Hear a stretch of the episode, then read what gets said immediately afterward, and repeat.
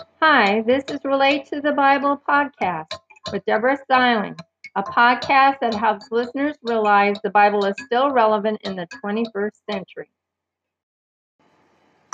I would like you to understand how I relate the Bible to my life or the things I've read, the movies I've watched, things I've seen, videos, or how I make connections to things in the world.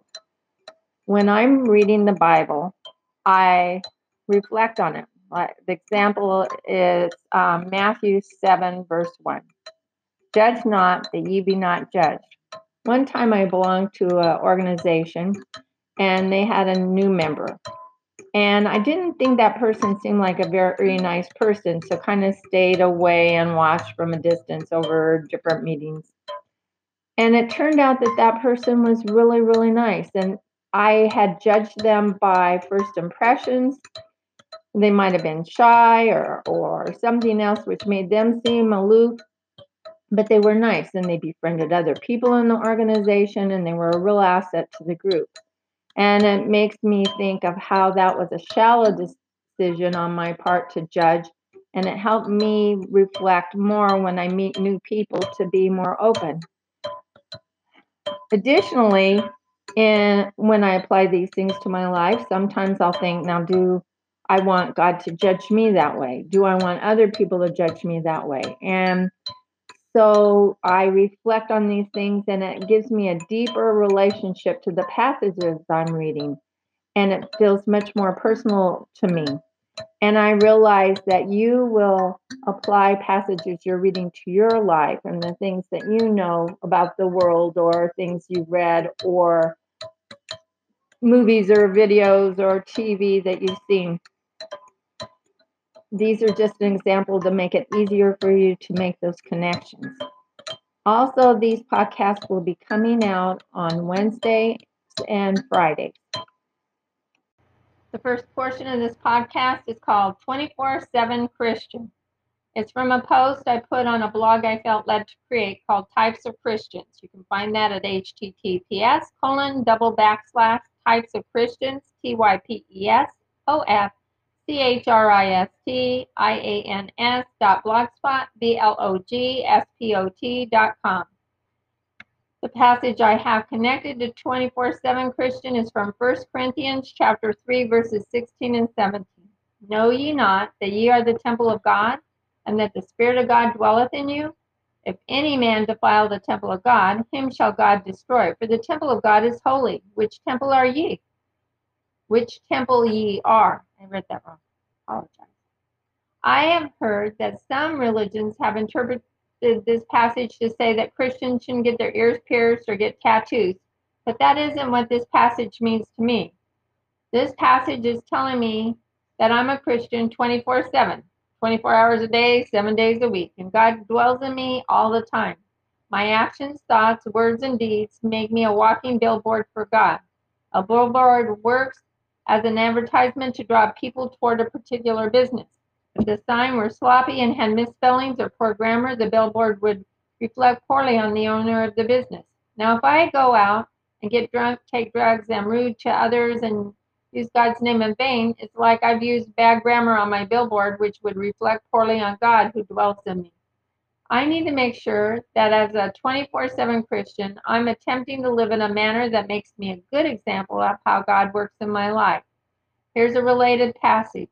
I am crucified with Christ. Nevertheless, I live yet not I, but Christ liveth in me.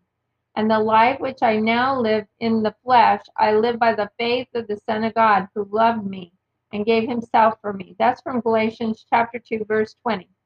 I also want you to know that since this is an example of the positive influence that God has made on my faith walk with Christ, this may not reflect the whole meaning of the Bible passages that I share with you. The next portion of this podcast is called Best Intentions Christians. And the passage I have with this is from 1 Corinthians chapter 5 verses 9 through 13. I wrote to you in the, an epistle not to company with fornicators, yet not altogether with the fornicators of this world, or with the covetousness, or the extortioners, or with idolaters, for then must ye needs go out of the world.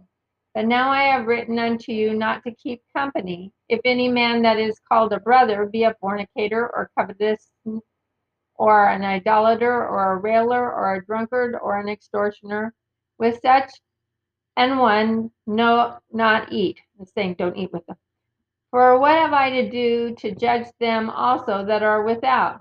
Do not the do not ye judge them that are within, but them that are without God judgeth. Therefore put away from among yourselves that wicked person. Again, that was 1 Corinthians chapter 5, verse, verses 9 through 13. I think God talks to us through Paul like a parent talks to their teenager about people who might be poor influences on them. A parent might say something like, I think it's important for you to be cautious about what type of people you hang around with at school. Now, I want you to be polite to everyone because we aren't to be judgmental of others, but we are supposed to be aware of the lifestyle choices others make. Although you may have the best intentions, sometimes the other people's bad habits rub off on us even without our being aware of it. So it's important that you don't hang around with kids that you think do drugs, drink, and party are rude and crude. I know that it's hard because some of the kids who make poor choices are the ones who seem to be the most popular. I hope you know that I'm all only telling you this because I love you. I just don't want to see you get involved with the wrong type of people. Well, I think God often guides us best intentioned Christians like a loving parent as well, in a similar fashion to what I've shared. Here's a related passage Be ye not unequally yoked together with unbelievers, for what fellowship hath righteousness with unrighteousness? And what communion hath light with darkness? And what concord hath Christ with Belial, and Belial is of the devil? Or what part with he that believeth with the infidel. And that's from Second Corinthians chapter 6, verse, verses 14 and 15.